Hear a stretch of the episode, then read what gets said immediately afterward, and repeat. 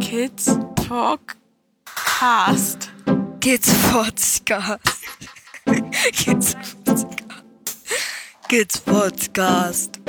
Kids Podcast. Kids Podcast. Kids Podcast. Kid Podcast. So.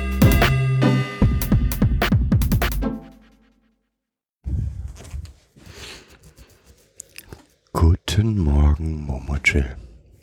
Guten Tag, Christi. Na, wie geht's? Mir persönlich oder generell? Dir persönlich? Mir geht's gut. Ich bin ein bisschen müde, aber sonst geht's mir gut. Und dir? Ja, müde kann man, kann ich nur bestätigen. Hm.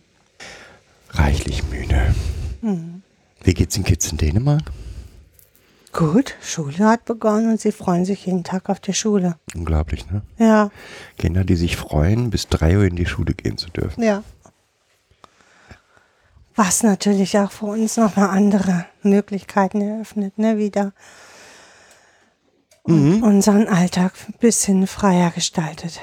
Das ist schon entspannend auch, also, so dass auch wir wieder mehr Raum für anderes haben. Beschweren sich zwar alle, dass die Schule so lang ist, weil jetzt eine Stunde länger, als sie das gewohnt sind. Und sind auch, ja, haben sich dann noch lange dran gewöhnt. Und weil ja auch Hausaufgaben kommen noch obendrein. Aber Ja, so dass die Wochen schon ganz schön voll sind, ne? Also die Wochentage. Und trotzdem gehen sie jeden Tag voller Freude zur Schule. ja, das ist nach wie vor faszinierend. Und sonst irgendwas Neues? Nö. Gut, aber wir haben ja auch wie immer eigentlich ein Thema. Das ist schwer, finde ich diesmal. Ja, ist es. Schwer einen Einstieg zu finden. Also, wir haben ja schon, Ohne Bindung ist nichts im Leben. wir haben ja schon Folgen wie die zu Theorie und Praxis zu von Pflegeeltern, wo wir uns mit Nienstedt Westermann befasst haben. Also mehrere Folgen über Notfallpläne und äh, Wutanfälle und ähnliches gemacht. Das ist auch immer wieder Thema hier. Das, das besondere Verhalten der Kinder. Also ich ähm, kann ja mal sagen, wie ich so ein bisschen auf das Thema gekommen bin. Ich hatte mir das neue Buch von dem äh, Baumann gekauft, was jetzt gerade entschieden ist. Da geht es um Diagnostiken, äh, um pädagogische Diagnostiken, die wir brauchen, was ich auch so sehe. Und ich habe es ja gestern, vorgestern glaube ich erst bekommen und habe nur so quer gelesen. Und da sind mir so Dinge aufgefallen, die mir ganz oft in der Jugendhilfe auffallen, dass wir immer von Voraussetzungen ausgehen, mh, die die Kinder nicht erfüllen. Zum einen gar nicht erfüllen können und zum anderen bestimmte Anteile immer in das Kind verorten. Und das hat uns eigentlich, diese Diskussion heute Morgen dazu, hat uns eigentlich dazu veranlasst, nochmal zu sagen, okay, da machen wir nochmal was zu. Das ins Kind verorten ist und bleibt unser Haupt, Hauptgegner, Ja, glaube ich. ja, Und wie gesagt, das Buch von Baumann haben wir noch nicht wirklich gelesen. Wir haben so einen ersten Einblick bekommen, aber es kommen, egal bei wem, egal in welchem Buch wir bisher gelesen haben, es sind immer Sätze wie, was will das Kind denn damit erreichen? Auch wenn in dem Buch die Biografiearbeit ähm, wichtig gesehen wird, so haben wir das Gefühl trotzdem, dass da eine Ebene einfach immer vergessen wird. ja, was will das Kind damit erreichen? Was ähm, will das Kind vom Erwachsenen provozieren? Was will das Kind in der Gruppe damit erreichen? So sind Fragestellungen, die ich wichtig finde. Also, ähm, aber mir fehlt ähm, bei all diesen Fragestellungen ähm, verschiedene biografische Aspekte, die im Allgemeinen dazu führen, dass Kinder sich anders verhalten, also andere Mustererkennungen haben, andere äh, Glaubenssätze haben und diese anderen Mustererkennungen und Glaubenssätze, Attributionen, führen dann automatisch äh, zu anderen Verhaltensweisen. So. Und das wird mir in der Jugendhilfe im Allgemeinen zu wenig berücksichtigt. Ja, und da sollten wir nochmal ähm, anfangen, was für uns die Bereiche sind, die da eine zentrale Bedeutung haben. Also ich würde jetzt mal anfangen, nochmal, unser Podcast handelt in erster Linie von traumatisierten Kindern. Und zwar in erster Linie von komplex traumatisierten Kindern. Mhm, ähm, aber auch immer von bindungstraumatisierten Kindern. Und wenn man jetzt Ulmer Heimkinderstudie ähm, sich nochmal in, ins Gedächtnis ruft, haben wir es in der Jugendhilfe ganz oft mit Bindungstraumatisierungen zu tun, die einfach aufgrund der schweren Lebensbedingungen des Kindes entstanden sind. So. Ob die jetzt nochmal da obendrauf jetzt nochmal Traumatisierungen durch Gewalterfahrungen kommen, das würde nur zusätzlich dazu noch kommen oder Täterintrojekt oder so. Das sind alles noch zusätzliche Bausteine, die das Kind in seiner, in seinen Verhaltensweisen beeinflussen. Ja, und gerade die Bindungstraumatisierung, also dass Kinder in einer, in wichtigen Bindungsphasen oder Phasen, in denen es zu Bindung normalerweise kommt, ähm, in Umfeld groß werden, wo die Antworten, die es bekommt, entweder extrem unterschiedlich sind oder gewaltvoll sind oder äh, ambivalent eigentlich ständig sind. Das wird viel zu wenig berücksichtigt. Mhm, genau. Also das kennt wir zwar alle, und haben wir auch immer wieder in den Köpfen und in den Diskussionen. Aber es findet äh, in den in der Berücksichtigung der Verhaltensweisen von Kindern und den Antworten der Pädagogen darauf kaum Berücksichtigung. Ich habe auch noch kein pädagogisches Konzept gesehen, was sagt.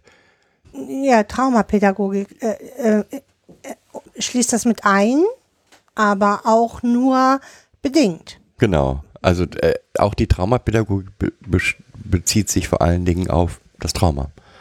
Und äh, Bindungstraumatisierung habe ich nicht viele Literatur gelesen. Also ich wüsste jetzt gerade gar keine. Ich schon. Es gibt ganz viele ähm, Theorien äh, zur Bindungs-, also allein von, äh, von Bolby, aber wenn ich jetzt nochmal Haselhorst, also ich habe mich da schon tiefer mit befasst, weil ich ja auch meine Arbeit, meine Diplomarbeit in diesem Bereich geschrieben habe und ähm, Goldbeck befasst sich damit und so. Es gibt viele Theorien, die halt um Bindungstraumatisierung oder Bindung gehen. Aber diese Bindungstraumatisierung, die dort passiert und die Auswirkungen, die das hat, ähm, das wird ganz selten oder führt ganz selten dazu, dass die Gegenantworten, also die Pädagogen oder Erwachsene geben, halt auch dementsprechend sich ausrichten. Also ja, natürlich haben Bolby und Co. Ähm, ihre, ihre Konzepte entwickelt, wie man Müttern helfen kann, mehr Bindung, mehr Bindung aufzubauen. Das ist das eine. Ja. Aber jetzt haben wir es mit Kindern, wo von außen entschieden worden ist, sie können nicht in der Familie bleiben, wann auch immer. Und dort gibt es keine pädagogischen Antworten darauf. Da habe ich noch nichts gelesen, kein, kein Konzept gelesen, das gesagt hat, naja, wir müssen aber mal gucken, ähm, wie funktioniert das? Ja, also da wird dann, was wir in der Literatur finden, ist, ähm, diese Kinder haben kein Urvertrauen oder ähnlichem, aber keine Antwort darauf. Mm, weil es ähm, in der Diagnostik ganz schnell in sozial-emotionale Störungsbilder abgleitet oder in Impulskontrollstörungen und die, die sich im Endeffekt ja genau daraus kristallisieren, ja, aber mit dieser Diagnosegebung, also sozial-emotionale Störungsbilder, Impulskontrollstörung, verorte ich genau diese Teile, die eigentlich in der Bindung zu verorten sind in das Kind. Ja, Henne-Ei-Problem. Also ich, ich Genau. sehe das Ei und sage, okay, das Ei ist jetzt weiß, aber ich sehe nicht, dass der Ursprung dafür vorher liegt. Und Das riecht uns, glaube ich, schon so lange auf, wie wir. das riecht uns schon immer auf. Ja. Ähm, und die Frage ist eigentlich, wenn wir doch alle wissen, dass es so ist, Hm. Warum be begegnen wir dem nicht? warum begegnen? Genau. Es würde ganz vieles vereinfachen. So. Ja. Hm. Und wir erleben das im Alltag sehr häufig, ja, auch in der Beratung sehr häufig. auch in der Beratung sehr häufig, weil einfach logischerweise der Blick jetzt auf das Kind ist. Die Mutter ist ja nicht mehr oder der Vater oder die Familie ist ja nicht mehr im Setting. Nicht immer, aber nicht mehr im, im, so im Fokus, sondern die Veränderung soll ja vom Kind ausgehen, damit es wieder zurückgehen kann in die Familie. Ja.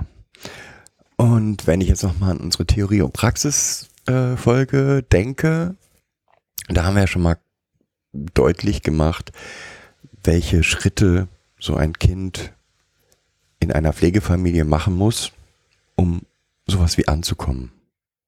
Da sind wir sehr auf Nienstedt Westerbahn angegeben, äh, eingegangen, Entschuldigung. Wir glauben, wir wissen schon, dass das ganz oft nicht anerkannt wird, weil es halt andere Theorien gibt, die sich mehr durchgesetzt haben. Wir beide bleiben dabei, weil es auch ganz viel Sinn macht und wir das im Alltag auch eigentlich täglich erleben. So, und jetzt nehmen wir ein, an, ein Kind, das, ich sag mal, mit fünf oder sechs aus der Familie rausgenommen wird und in eine neue Familie kommt Oder in Und- und erstmal äh, fremdplatziert wird, sagen wir es so, Genau. und erstmal diese Phasen von Nienstedt-Westermann durchmacht, Ja. um erstmal in der Familie anzukommen. Anzukommen. Dort Also, anzukommen, mhm. ja, Familie. Ja, da haben wir ja schon festgestellt, mh, dass es ganz schwierig ist, also dass das Kind halt mehrere Phasen durchläuft und dass wir gesagt haben, im Endeffekt ist es nicht, also es wird immer so starr angenommen, dass das Kind die Phasen durchläuft und irgendwann ist es halt angekommen. Und ähm, dass wir gesagt haben, in den meisten Fällen, und das ist auch de- der Grund, warum es dann irgendwann kippt und scheitert, pitcht das Kind im Endeffekt zwischen Anpassung und ich guck mal, wie das hier so läuft, nenne ich es mal jetzt hin und her. Da glaube ich, dass wir als Pädagogen dafür viel tun, dass genau das passiert. Oder auch als Pflegeeltern, ähm, weil wir halt immer davon ausgehen, dass das Kind ja jetzt in anderen Bezügen ist und sich anders verhalten kann. Unserer Erfahrung nach ganz, ganz viele der Entwicklungsschritte, die ein Kind normalerweise mit zwei, drei, vier macht, bei diesen Kindern eben entweder völlig schief gelaufen oder die Kinder versuchen, diese Entwicklungsschritte nachzuholen. Ich finde es faszinierend, dass sozusagen eigentlich die Entwicklung des Kindes sozusagen dort ähm, wie so eine Ehrenrunde läuft. Hm, Ja, ich finde dabei aber berücksichtigen, dass es halt aus anderen Bausteinen besteht. Ja, also es gibt diese Ehrenrunde, wo ich versuche, meine Trotzphase nochmal zu erleben oder nochmal so Nachnäherungsprozesse habe. Aber diese Nachnäherungsprozesse äh, beruhen halt auf den Handlungsmustern, die dieses Kind gelernt hat. So. Ja, aber noch einmal, was wir, ich würde es so be bezeichnen, Hm. dass das Kind im Prinzip eine Ehrenrunde dreht Eine.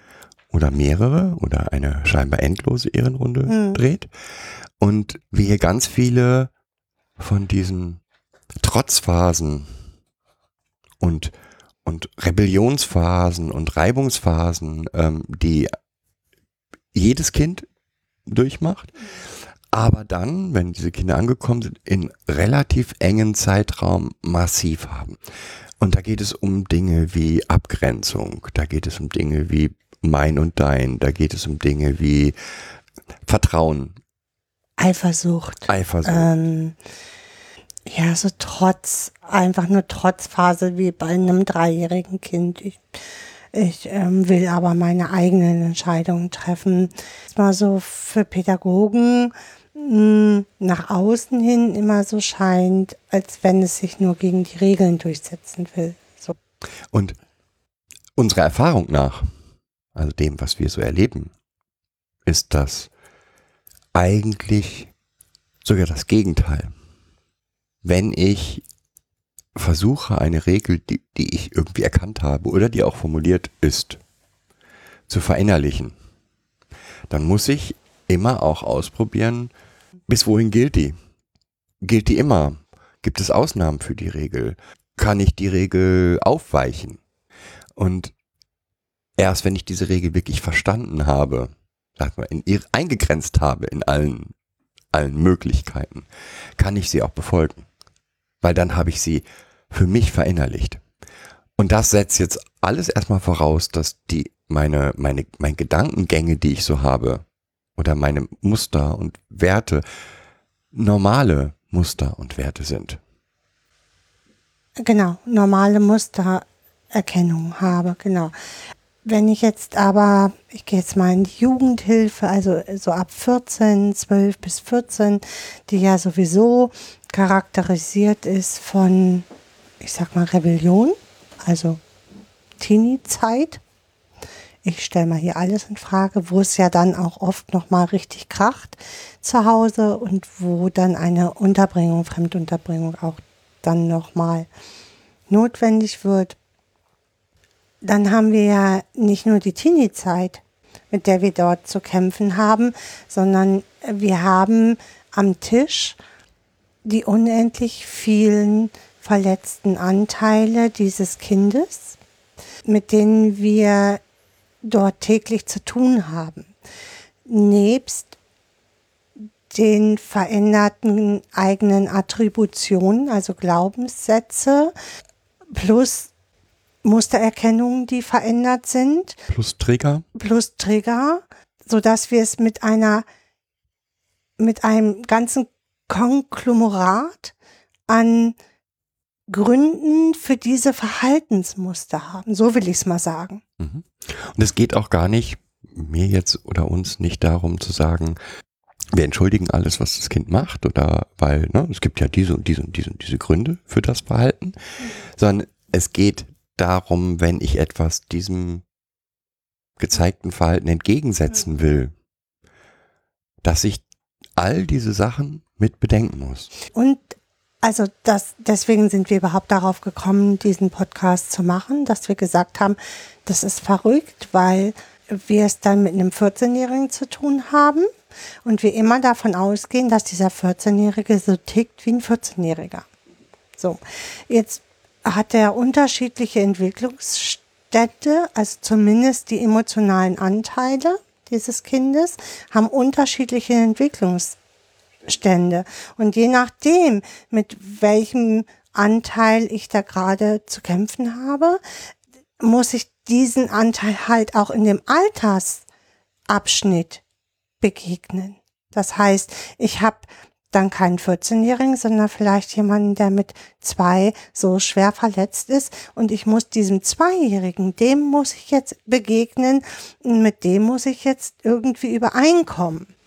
Also im Prinzip gibt es Situationen, wo das gleiche Kind gerade das Räppelchen aus dem, immer wieder das Räppelchen aus dem Kinderwagen schmeißt und fünf Minuten später Probleme wegen seinem pubertierenden Periode. Äh, ja, Periode und seinem pubertierenden ähm, Erleben ja. hat. Und diese Sachen können gleichzeitig ja. da sein. Aber warum wir es auch gemacht haben, mhm. warum wir auch gesagt haben, dass, da müssen wir eigentlich einen Podcast drüber machen, ist, weil wir sehen, dass wenn wir, wenn wir das verstehen und auch annehmen, dass es so ist, welche riesen Entwicklungsschritte diese Kinder machen können. Und zwar in Bereichen, wo ich ehrlich gesagt habe, ehrlich gesagt nicht mit Entwicklung gerechnet habe. Ähm, ich will ein Beispiel nennen. Etwas, was, was hier immer, immer ist, ist, wenn es zu, wenn, wenn der Stresslevel zu hoch wird, egal welches unserer Kinder, geht es in eine extreme Wut, eine laute, expressive Wut. Punkt eins ist erstmal zu erkennen, diese laute, expressive Wut ist gut. Weil es bedeutet, dass das Kind sich traut, dieses Unbehagen überhaupt zu äußern. Was wir aber beobachten ist, dass bei, bei allen unseren Kindern, dass sie das zwar für sich wahrnehmen, dass sie diese expressive Wut äußern, was aber nicht heißt, dass sie das wollen. Also ich kenne das aus Beratungskontexten schon so, dass Kinder oft auch laut sind. So. Und das kann jetzt unterschiedliche Ursprünge haben. Entweder sind sie sich ihrer, ihrem Lauten gar nicht bewusst oder sie haben gelernt, dass sie nur wahrgenommen werden, wenn sie laut sind. Und deswegen dieses laute Verhalten immer wieder anwenden. Manchmal ist dieses Laute aber auch dazu da, um sich selber innerlich einen Impuls zu geben. Also dieses Laute ruft ja Vibrationen hervor in, im Körper. Und das bedeutet im Endeffekt, dass das Kind sich gerade gar nicht so spürt. Also versucht es über äußere Reize sich mehr zu spüren. Sodass dieses laute Schreien oder dieses laute, dieses expressiv hast du das gesagt, also ich gehe raus damit, auch unterschiedliche Ursprünge haben kann. So, du warst bei dem Ursprung. Und jetzt stellen wir gegenüber den Ursprung und das, wie das Kind das empfindet. Mhm. Und es ist, das Laute geht nur weg, weil das Kind versteht. Aber das Verstehen alleine reicht nicht. Ja, sondern die Schritte, die Kinder allgemein machen, sind immer sehr ähnlich. Das heißt, ich habe ein Verhalten, das ich an den Tag lege. Also beispielsweise dieses laute Expressive. Schritt eins ist, dass ich für mich wahrnehmen muss, na, das will ich aber nicht mehr. Also ich will so eigentlich nicht agieren. Und ich behaupte, das passiert meistens in vielen Erziehungseinrichtungen durch Regeln dagegen setzen. Hier, hier wird nicht so rumgeschrien. Hier wird nicht. Wir werden, wir gehen genau. so und so miteinander um. Hm. Und unserer Erfahrung nach funktioniert das aber nicht.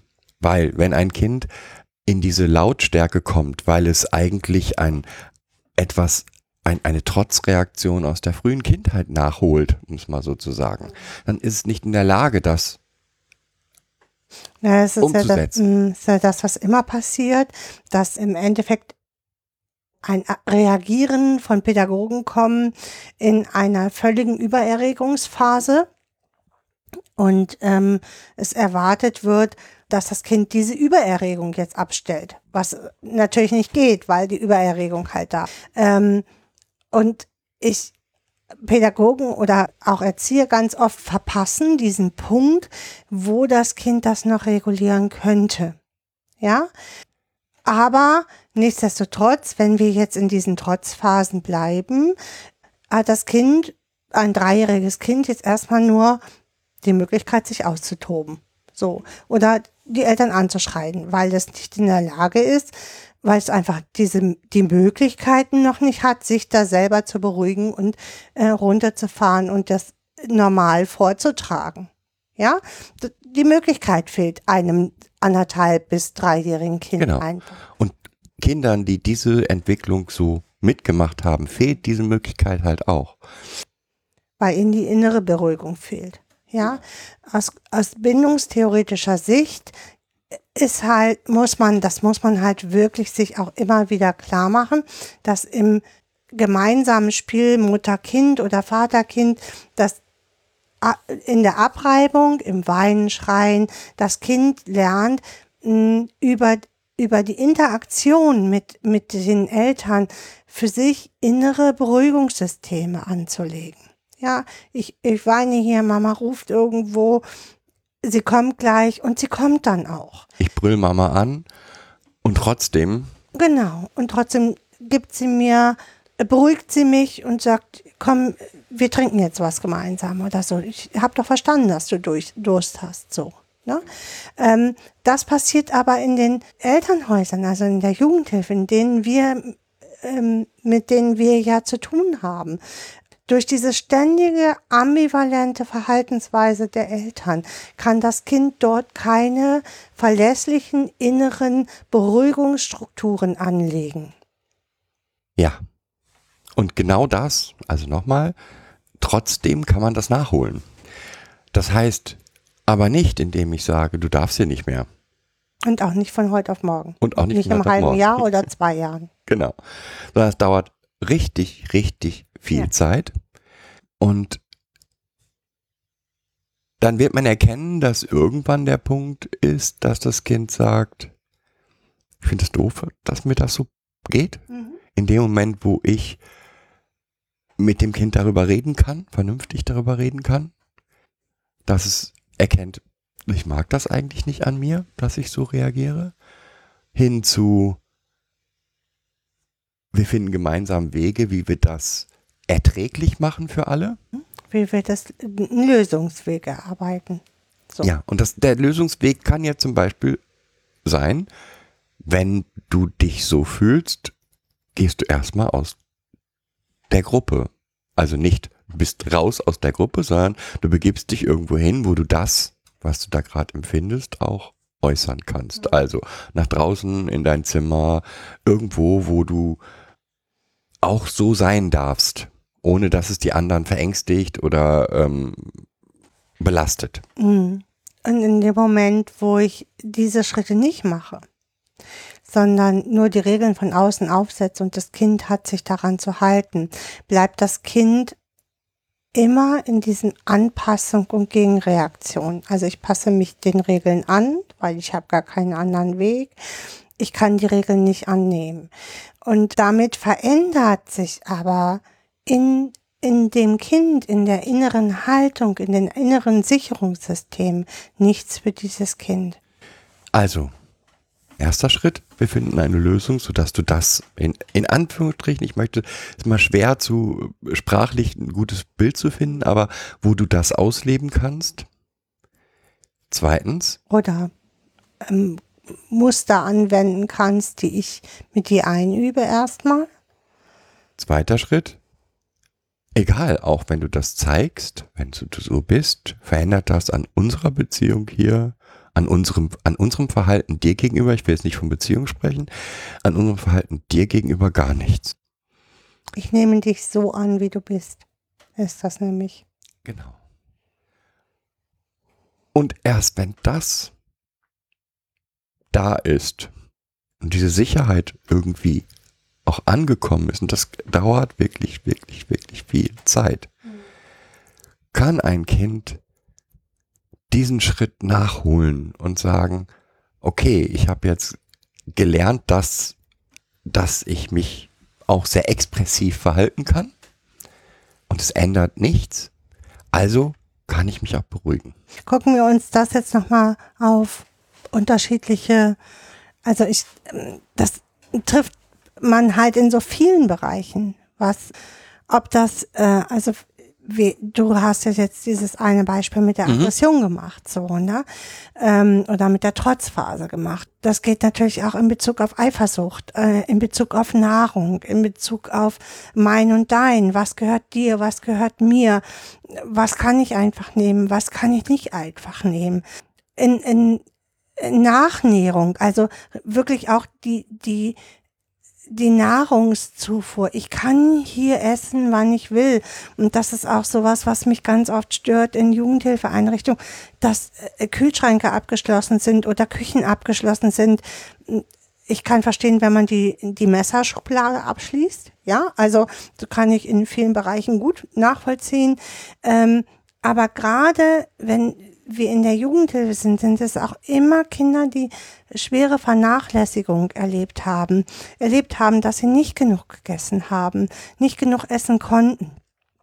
Und dann das zu verwehren, ist genau das, was ihnen ja schon ganz oft passiert ist. ne? Also, Und- dass ihnen und- Nahrung verwehrt wurde. Und einen gesunden Weg mit Nahrung zu finden, bedeutet eben auch, dass ich, dass ich schauen muss, wie gehe ich damit um? Ja, also, weil ich finde nichts wichtiger, als dass Kinder das Essen und das Nahrung zu sich nehmen als etwas Gewinnendes und Positives wahrnehmen. Und das können sie nur so wahrnehmen, indem sie auch ähm, beispielsweise erstmal lernen, Hunger gibt es hier nicht. Und wie immer man das macht, also wir haben sicherlich am Anfang auch mal irgendwelche Plünderungsorgien an unseren Kühlschränken gehabt, wo wir gedacht haben, na, ist jetzt nicht so toll. Aber wir haben, was zumindest immer funktionieren müsste und auch bei uns immer funktioniert hat, ist, hier, das ist der Bereich, der steht immer zur Verfügung. Zu jeder Tag- und Nachtzeit. Immer. Wir haben ja nie so großen Hehl drüber und drum gemacht. Also wir hatten ja immer die Trolle, die bei uns wohnen. Und das, um das auch zu externalisieren und zu sagen, ja, pff, hier war wieder eine ganze Horde Trolle heute Nacht und hat hier alles aufgegessen. Jetzt müssen wir erstmal wieder einkaufen, so.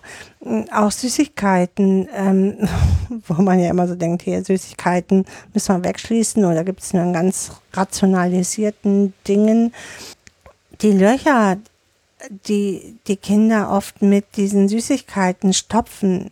Also äh, sei es Liebe, ähm, also so Bedürftigkeitslöcher, die, die wissen wir von außen. Also Menschen, die normale, eine normale Kindheit hatten, die kennen diese Löcher und nicht. abgesehen davon auch da, wenn ich lernen will, ja, also ein, äh, ich will- möchte mal so sagen, ein zweijähriges Kind, das die Schokolade findet und sie in sich reinstopft, weil, es gerade so lecker und dem dann schlecht ist und dann kotzen muss, lernt es halt mit einer halben Tafel Schokolade. Ein zwölfjähriges Kind, das die, die, das Gleiche erleben möchte, braucht verdammt viel Süßigkeiten, bis es genau das Gleiche nacherleben muss. Und ja, es gibt Phasen, in denen ist das so, dass auch viel nachgenährt wird, sag ich mal so, oder damit Löcher gestopft werden. Aber wir erleben auch bei allen Kindern, dass es dann, dass, es, dass, dass sich das einpendelt, dass sie ähm, für sich einen, einen Rhythmus finden und dass man einen relativ guten Zugang zu Genau. finden. Und was viel entscheidender dafür ist, also was für mich viel entscheidender ist, wenn ich das nicht reglementiere in dem Moment, ähm, lernen Kinder auch zu artikulieren. Boah, jetzt heute ich Schokolade, irgendwas ist heute mit mir, ich brauche das. Und in dem Moment gibt es nämlich zwei Sachen. Ich habe zwar die Schokolade, aber ich habe auch das Gespräch dazu. Was ist denn heute mit, was ist denn heute gewesen? Lass uns mal gucken, dass es dir heute nicht so gut geht. Und das nehme ich mir auch, diese Entwicklung des Kindes nehme ich, indem ich das vorab schon abschneide von genau diesen Dingen, diesen Entwicklungsschritten. Ja. Also jetzt nochmal zurück, ne? Also zumindest eine Regelung, dass bestimmte Nahrungsmittel zu jeder Tages- und Nachtzeit vorhanden sein müssen.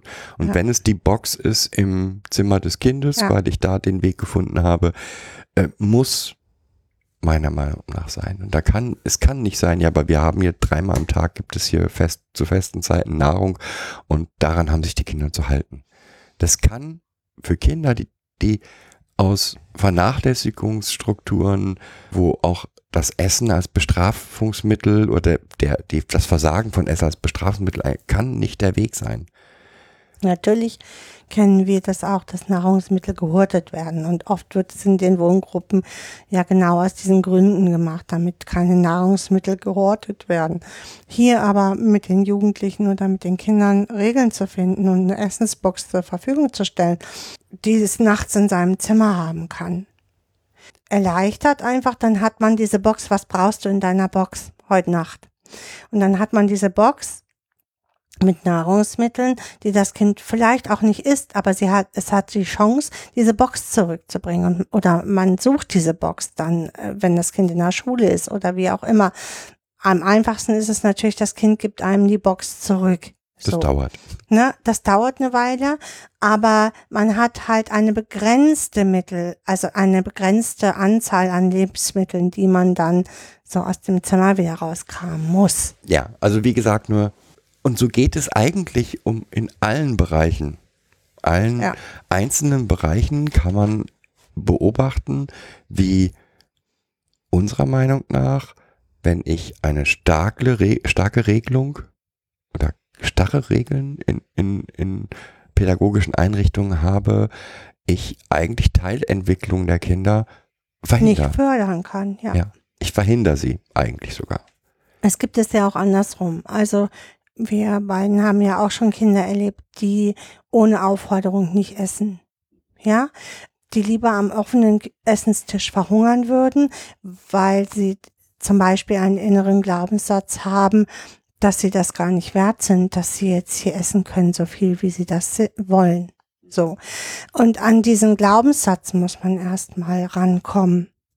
Und das sehe ich als Pädagogin als meine Aufgabe, diesen Glaubenssatz zu finden.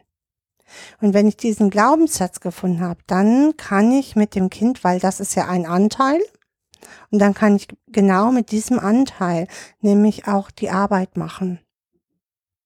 Und zwar pädagogische Arbeit. Also da brauche ich keine therapeutische Arbeit machen. Ich kann äh, pädagogische Arbeit mit diesem Anteil machen. Ich kann nämlich versuchen, diesen pädagogischen Anteil über äußere Systeme erstmal zu sichern, dass er sich sicher fühlt und dieses Verhalten nicht mehr zeigen muss. Und wie gesagt, das gilt in, in allen Bereichen. In dem Moment, wo ein Kind auffälliges Verhalten in irgendeiner Art und Weise zeigt, geht es, kann es im Bereich von potenziell traumatisierten Kindern, zum Beispiel auch bindungstraumatisierten Kindern, unserer Meinung nach nie darum gehen, dieses Verhalten abzustellen, sondern es muss immer darum gehen, das Verhalten aufzuarbeiten. Hm, genau. Ich nenne ein anderes Beispiel, ähm, was vielleicht noch, also ist, es ist ein Stückchen we weit weg von, von dem, was wir jetzt gerade hatten. Ein Kind, das irgendwo in einem, in, im, im Haus plötzlich Schatten sieht oder plötzlich einen Schatten sieht, so. Und das Gefühl hat, typischer, ein typischer Trigger, da ist irgendwas, was gerade gefährlich nicht bedroht. ist. Nicht Mhm. bedroht. Klar geht es in erster Linie erstmal darum, das Kind zu beruhigen. Aber ich finde es noch viel wichtiger, dem Kind klar zu machen, erstens, ich habe gehört, was du mir mitgeteilt hast. Ich nehme ernst, was du mir mitgeteilt hast. Und ich überprüfe für dich, dass da jetzt aktuell nichts ist. Das heißt, es reicht nicht nur dem Kind zu sagen, nee, das war nur ein Schatten, da ist nichts und beruhig dich mal, sondern es ist notwendig, dass ich die Taschenlampe nehme und überall nachgucke, ob nicht irgendwo doch ein etwas ist, was diesen Schatten verursacht hat. Naja, zumal ja auch dieser Anteil getriggert ist, also dieser kindliche Anteil, der diese schlimme Erfahrung jetzt hatte, dass irgendwas mit diesem Schatten passiert ist, der jetzt völlig in Aufruhr ist und diesen, dieses Kind, diesen kindlichen Anteil, ich weiß nicht welches Alter, ne, das kann halt in alle möglichen Alter, Altersspannen haben, jetzt auch erstmal befriedigt und beruhigt werden. Ja, und also nochmal dazu, es reicht eben dann nicht nur, ich mache das, was nötig ist, sondern für mich genau in diesen Situationen ist das, was wir immer nennen, auf dem Silbertablett dran, ähm, ähm, Präsentiert. präsentierte Mhm. äh, pädagogische Maßnahme. Das heißt, ich hole mir die stärkste Lampe, die es irgendwie gibt. Ich nehme den, wenn ich einen Hund habe, noch den Hund mit und äh, sicher das ab. Ich Wenn mache das Kind sich traut, nehme ich auch das Kind da, mit. oder oder ich mache es erst und sage so, was du, ich habe jetzt geguckt, sollen wir noch mal gemeinsam schauen. Ähm, das heißt, es reicht dort eben nicht das, was ich da gerade tue, zu tun in der Art und Weise, wie ich glaube, das richtig ist, sondern so übertrieben, wie es möglich ist. Ja, es ist das gleiche äh, und und genau um dieses auf dem Silber Tablett gezeigte pädagogische Maßnahmen sind für mich in allen Bereichen das Wesentliche, ein, ein wesentlicher Anteil.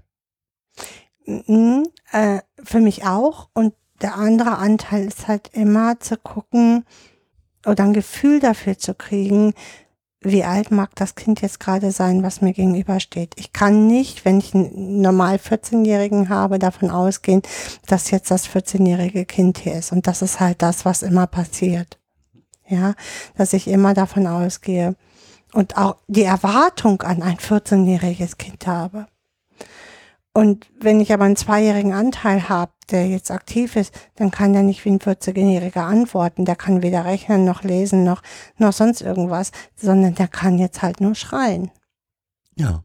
Und nochmal, allein wenn ich für mich annehme, dass es okay ist, dass er jetzt nur schreien kann. Und dass das Schreien gerade mein Signal ist, ich muss mal irgendwie gucken, was ist denn da gerade schiefgelaufen? Also ich muss, wie das Martin immer CSI-Pädagogik anwenden. Ja? Martin Kühn meinst Ja, Martin du, Kühn ne? hat das Mhm. gesagt. CSI-Pädagogik anwenden. Das bedeutet aber auch, nochmal, ich nehme das, was da ich sehe, beobachte als Signal und nicht als etwas, was ich bekämpfen muss. Und zum anderen, ich sehe es als adäquate, immer als adäquate Äußerung an. Ja, ich bin ein bi- ein bisschen, ähm, ist man als Pro Pädagoge so ein bisschen so ein Profiler. Ist mir gerade so, äh, so in den Sinn gekommen, ne? weil ich so dachte, ja, wenn ich verstehen will, welche, warum dieses Verhalten jetzt gerade da ist, was das Verhalten ausgelöst hat und wie ich ihm adäquat begegnen kann, muss ich auch immer herausfinden, wo das Kind gerade steht und welche Bedürfnisse es jetzt an mich eigentlich hat. Mhm. Zurück wollte ich nochmal auf diese Mustererkennung. Auf Mustererkennung und auf, was hattest du noch? Knüpfung Verknüpfung. und, Attributionen, so. also Grundglaubenssätze. Ne? Also ich habe ja vorhin schon einen Glaubenssatz genannt. Ich Ähm, bin es nicht wert. Ich bin es nicht wert. Also so Täterintrojekte sind es eigentlich, die das Kind, also Täterintrojekte heißt in dem Moment nicht, dass es der Satz gewesen sein muss, sondern dass das Kind von sich die Annahme entwickelt hat, aufgrund der Verhaltensweisen der Erwachsenen, dass es das nicht wert ist, Essen zu kriegen oder nicht wert ist, die Uhr zu kriegen oder das Handy zu haben oder überhaupt gesehen zu werden. Oder dass es nicht wert ist, das Bedürfnis zu äußern, Gut Nacht, äh, eine Gut Nachtgeschichte zu bekommen. Oder, oder, oder. Also das ist das Erste, was enorm wichtig ist, finde ich. Ähm, wir müssen immer davon ausgehen, dass diese Kinder andere Glaubenssätze haben, als wir sie, als wir sie haben. So. und als wir so äh, erwarten. Ja, erwarten, genau. Natürlich ist das Kind das wert. Aber wenn ich in einem Haushalt aufgewachsen bin, wo Essen halt als Bestrafung war oder Essensentzug als Bestrafung war, will ich ja mal sagen, dann geht das Kind irgendwann davon aus, dass es das nicht wert ist. So, und es hat vielleicht auch noch den Satz gehört, du bist es nicht wert, du hast es verdient, dass du das nicht bekommst. Wobei es un, un, äh, Das ist unabhängig, unabhängig davon, ob ist. diese Sätze wirklich gehört hat, sondern dass es hat was mit der eigenen inneren Einstellung, also Attributionen zu tun und mit den ähm, mit dem Mustererkennung und auch mit dem Musterverknüpfung. Also wir alle sind ja in, in Mustern angelegt. Also äh, so ist unser Ge Gehirn angelegt, dass wir versuchen, uns an, an Mustern Regeln zu machen. Ja, und wenn ich jetzt nie auf ein kon konstantes Muster treffe, mache ich mir mein eigen, also als Kind mache ich mir mein eigenes Musterbild, mein Puzzle daraus. Ich mache und nicht, das entsteht automatisch. Das entsteht, genau.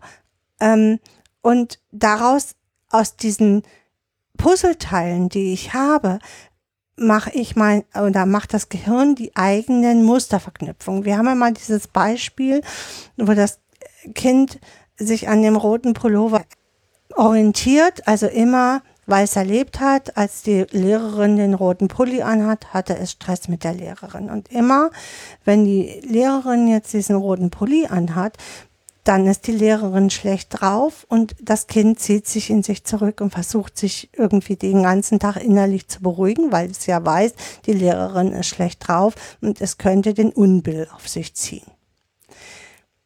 Das ist, das ist eine falsche Musterverknüpfung und diese falschen Musterverknüpfung gibt es zuhauf bei Kindern in der Jugendhilfe. Und die löst, also die können wir nicht alle finden. So, ja, aber wir können, ähm, wenn wir allein mit diesem Wissen daran gehen, dass die Musterverknüpfung nicht mit unseren Bildern übereinstimmen,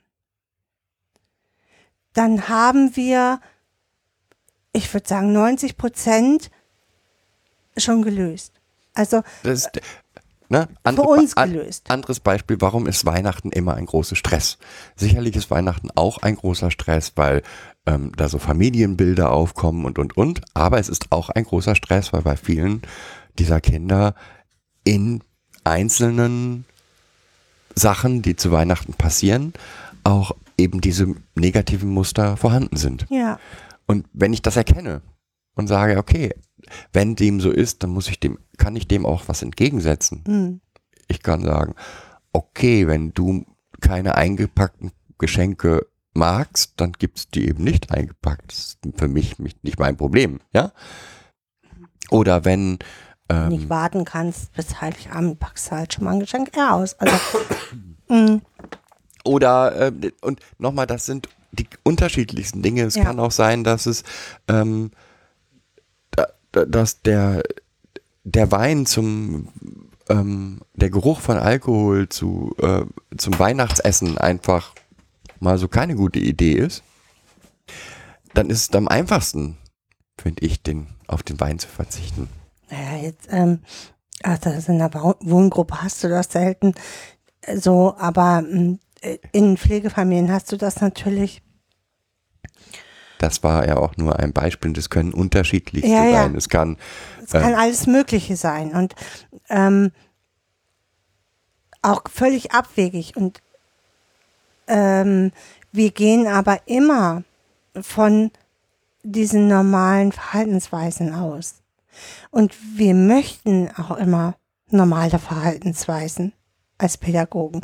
Und das ist das, was die Arbeit auch so schwierig macht, oft in Wohngruppen, weil wir immer möchten, dass die Kinder noch normal werden oder ähm, sich normal verhalten. Und wer sagt denn, dass das Verhalten, was sie zeigen, nicht normal ist? Also es ist ja nur unsere eigene Wertvorstellung von dem Normal. Und wenn, aber ein Kind hat ja ganz unterschiedliche Lebensbedingungen, also diese Kinder haben ganz unterschiedliche Lebensbedingungen und ganz unterschied äh, und das ist für sie normal. Und äh, da kommt unser Wertmaßstab und sagt, du bist aber nicht normal. Und das passiert ja zuhauf. Also das passiert ja nicht nur in der Jugendhilfe. Also ne, hauptsächlich in der Jugendhilfe, aber auch in Schule, in ähm, und ständig begegnen diese Kinder ähm, Bildern, wo es heißt, du bist aber nicht normal. die, diese Muster und Glaubenssätze und Attributionen, die vorhanden sind und das, was wir von außen häufig nicht verstehen können, weil wir eben diese Biografie, die die Kinder erlebt haben, nicht erlebt haben. Oder nur bruchstückhaft kennen auch. Und Auch weil ich, selbst wenn ich die theoretischen weiß, was da passiert ist, selbst wenn ich das alles theoretisch weiß, Mhm. weiß ich nicht, was in dem Kind daraus Mhm. geworden ist. mhm.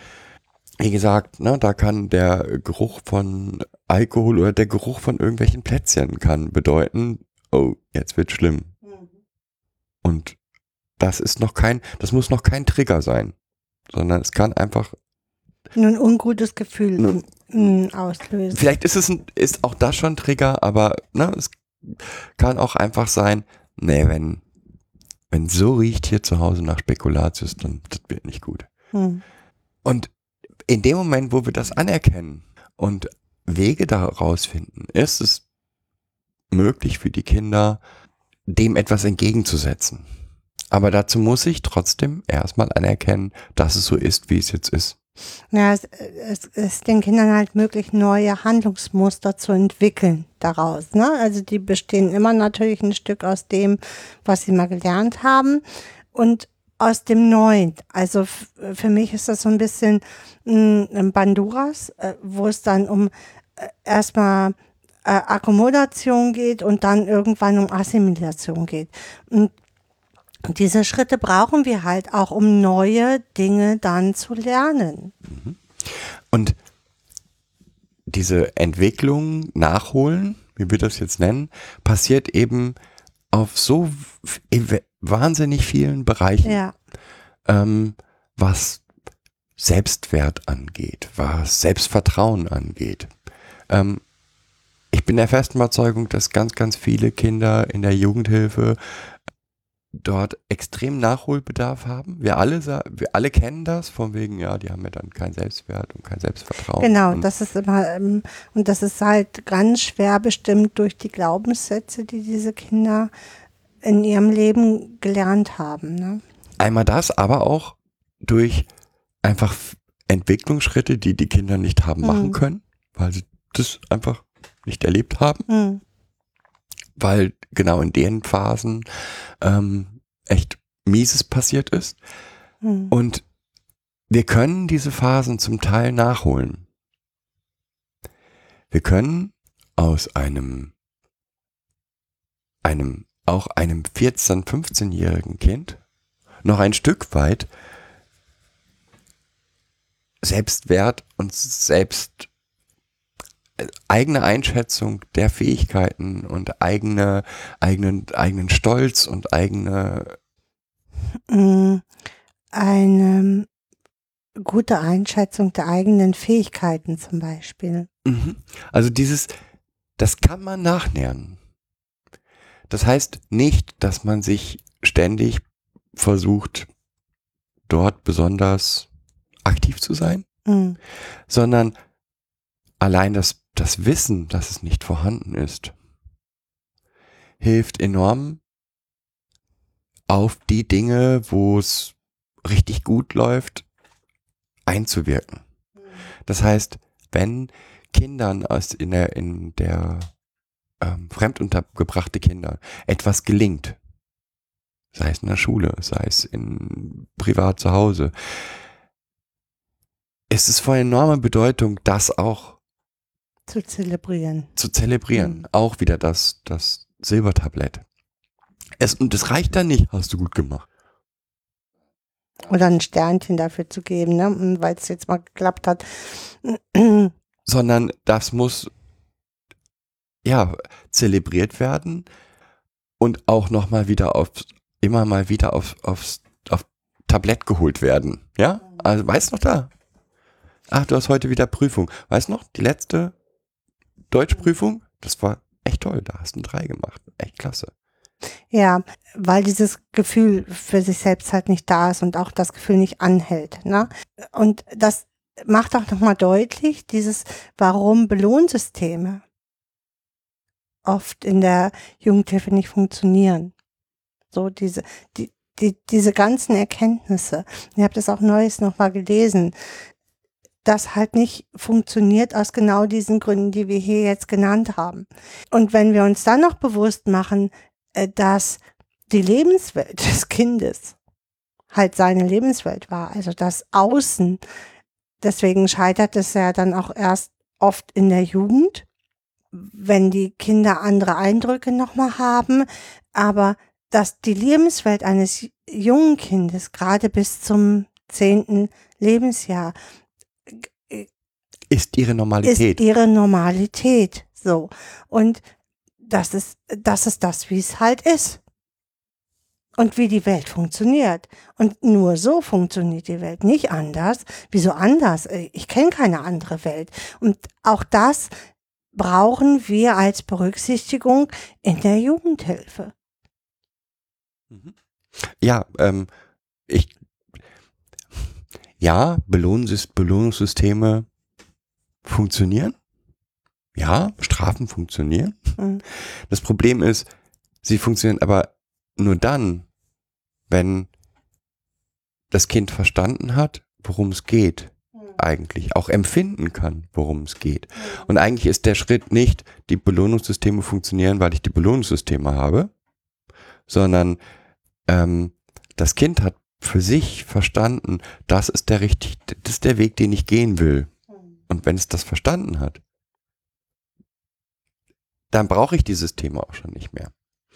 Ähm, als Beispiel, wie gesagt, ein Kind, das sein völliges Chaos in seinem Zimmer hat. Klar kann ich da irgendwie mit tausend und ich gehe da jeden Abend nach und kontrolliere, ob das Zimmer ordentlich ist oder irgendwas, dann macht es das, weil vielleicht, weil es Angst hat vor der Strafe oder weil es diese Belohnung haben will.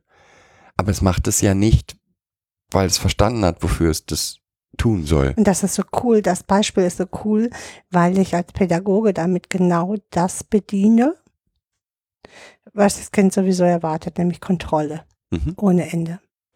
Und ähm, ich, ich als Pädagoge in der Einrichtung oder wir als Pädagogen in der Einrichtung bedienen uns genau der gleichen Dinge, die sie, die, die Eltern tun bis zum Erbrechen und wundern uns, dass, ähm, dass wir mit den Jugendlichen nicht arbeiten können oder die dann irgendwann völlig ausbrechen und sich gar nicht mehr führen lassen.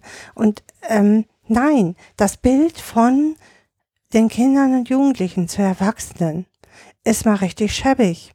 Und da kann ich nur mh, einen anderen Erwachsenen gegenstellen. Also und und, Und auch das und das dauert, bis Kinder das erkennen können. Ey, der, der jetzt habe ich den schon zehnmal vors Schienbein getreten. Ich mache jetzt mal ein besonderes Beispiel und der hat mir immer noch keiner gelatscht dafür.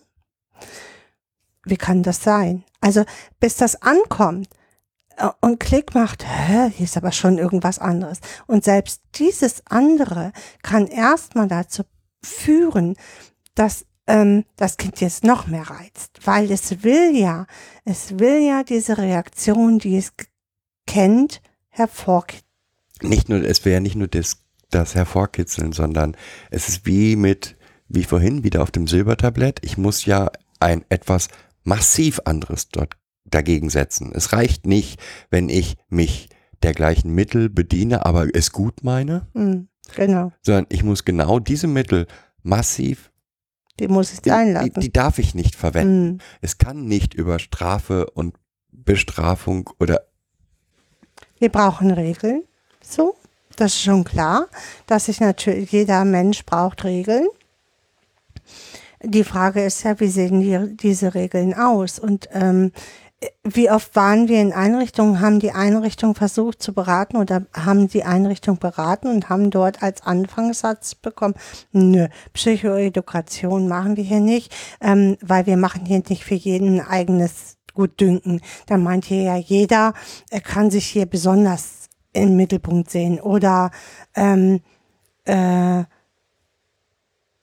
nee, wir, wir haben hier für alle das gleiche Essen oder Ja. Also- und, und das, und das, wo ich weiß, dass die Kinder, weiß ich, ähm, mit erlebt haben, dass sie den schon vergammeltes Essen essen mussten ähm, oder über Tage nicht zu essen bekommen haben oder oder oder und dann kommt, ja, aber das kriegen wir nicht geregelt, ähm, da hier darauf Rücksicht zu nehmen und häufig waren es dann solche Kleinigkeiten, die dann zu massiven Verhaltensweisen geführt haben und dann ähm, die, die Folgen eigentlich das waren, was weggemacht werden sollte, in Anführungsstrichen. Also als Beispiel ein Kind, das einfach keine Früchte in Joghurts essen konnte.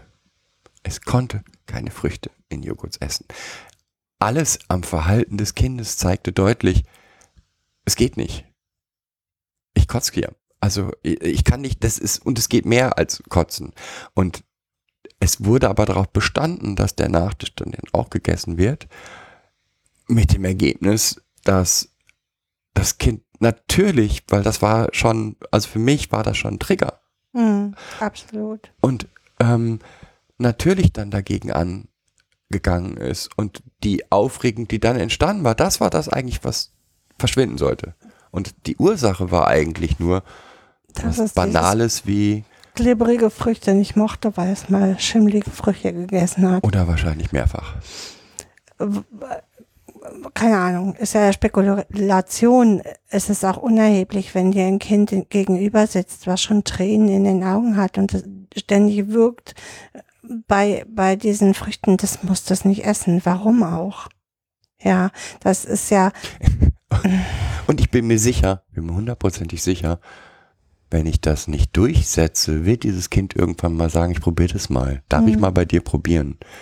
Und ähm, wie oft haben wir äh, Einrichtungen beraten, wo das Kind nicht auf Toilette gehen konnte oder völlig mit Kot geschmiert hat und man hinterher herausgefunden hat, dass das Kind auf der Toilette sexuell missbraucht wurde. So, dann ist dieser Ort Toilette natürlich anders besetzt.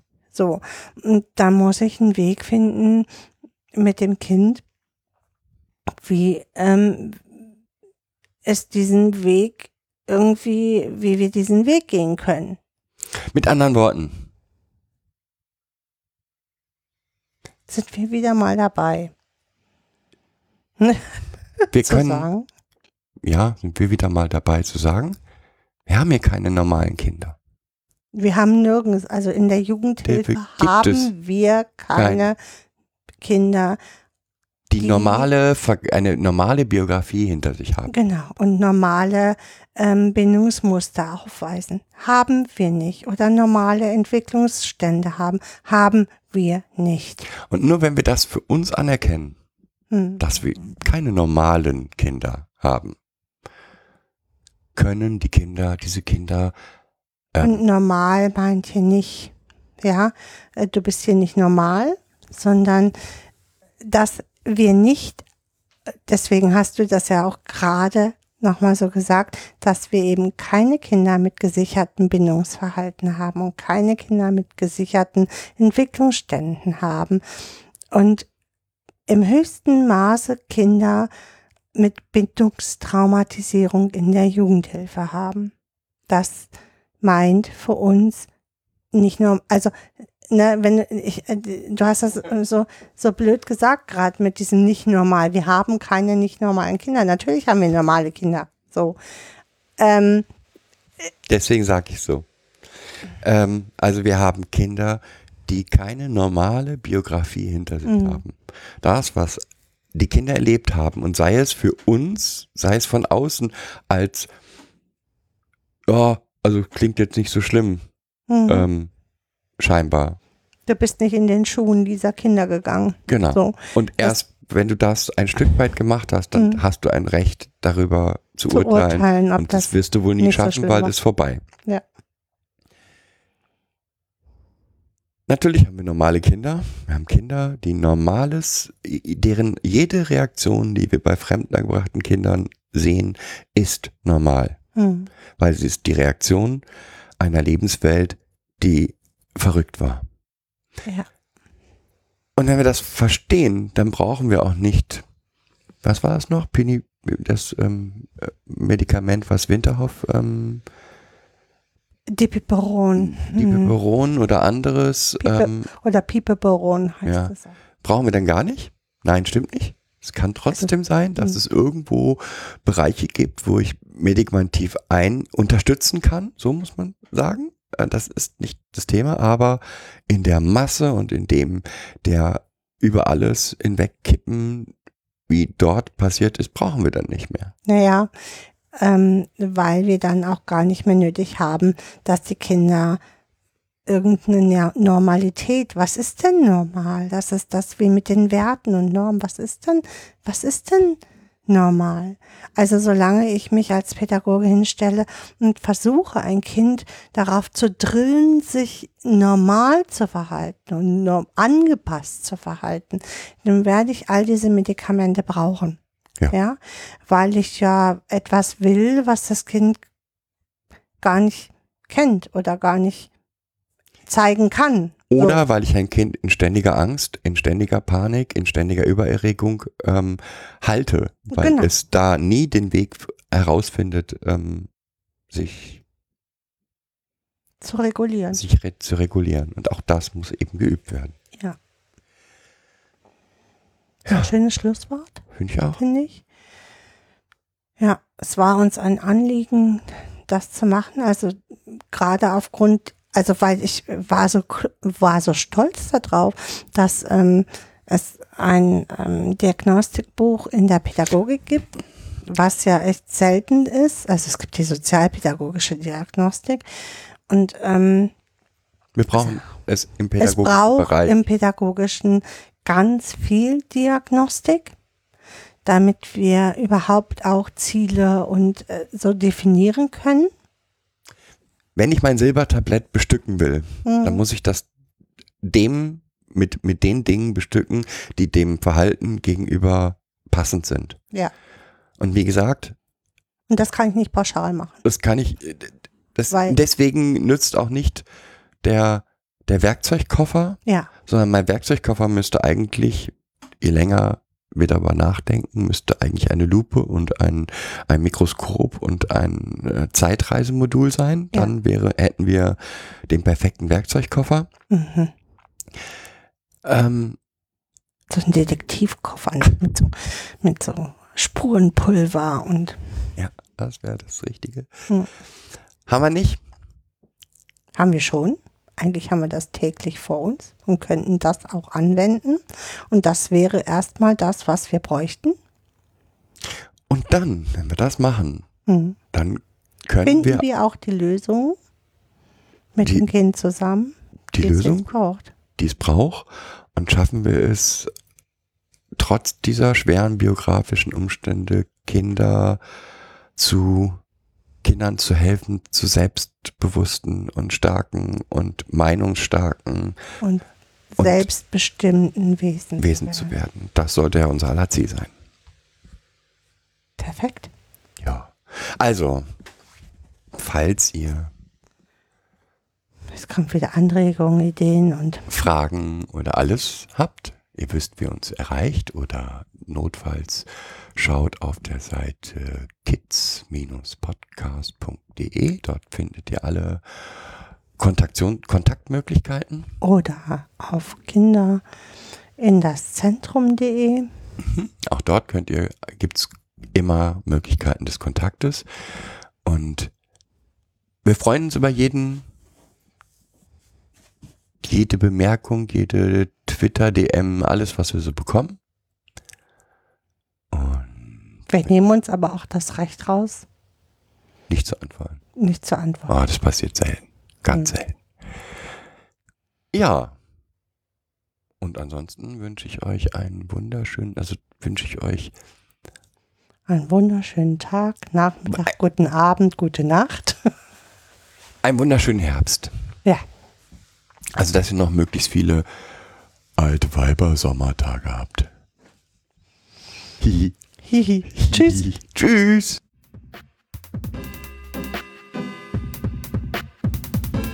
Das war eine weitere Folge Kids Podcast. Danke fürs Zuhören. Show Notes und die Möglichkeit zu Kommentaren unter kidspodcast.de. Anregungen, Ideen und Feedback per Mail an info at kidspodcast.de oder per Twitter an kids-pod. Wenn euch diese Episode gefallen hat, empfehlt sie weiter oder gebt Bewertungen in iTunes oder anderen Podcast-Portalen ab.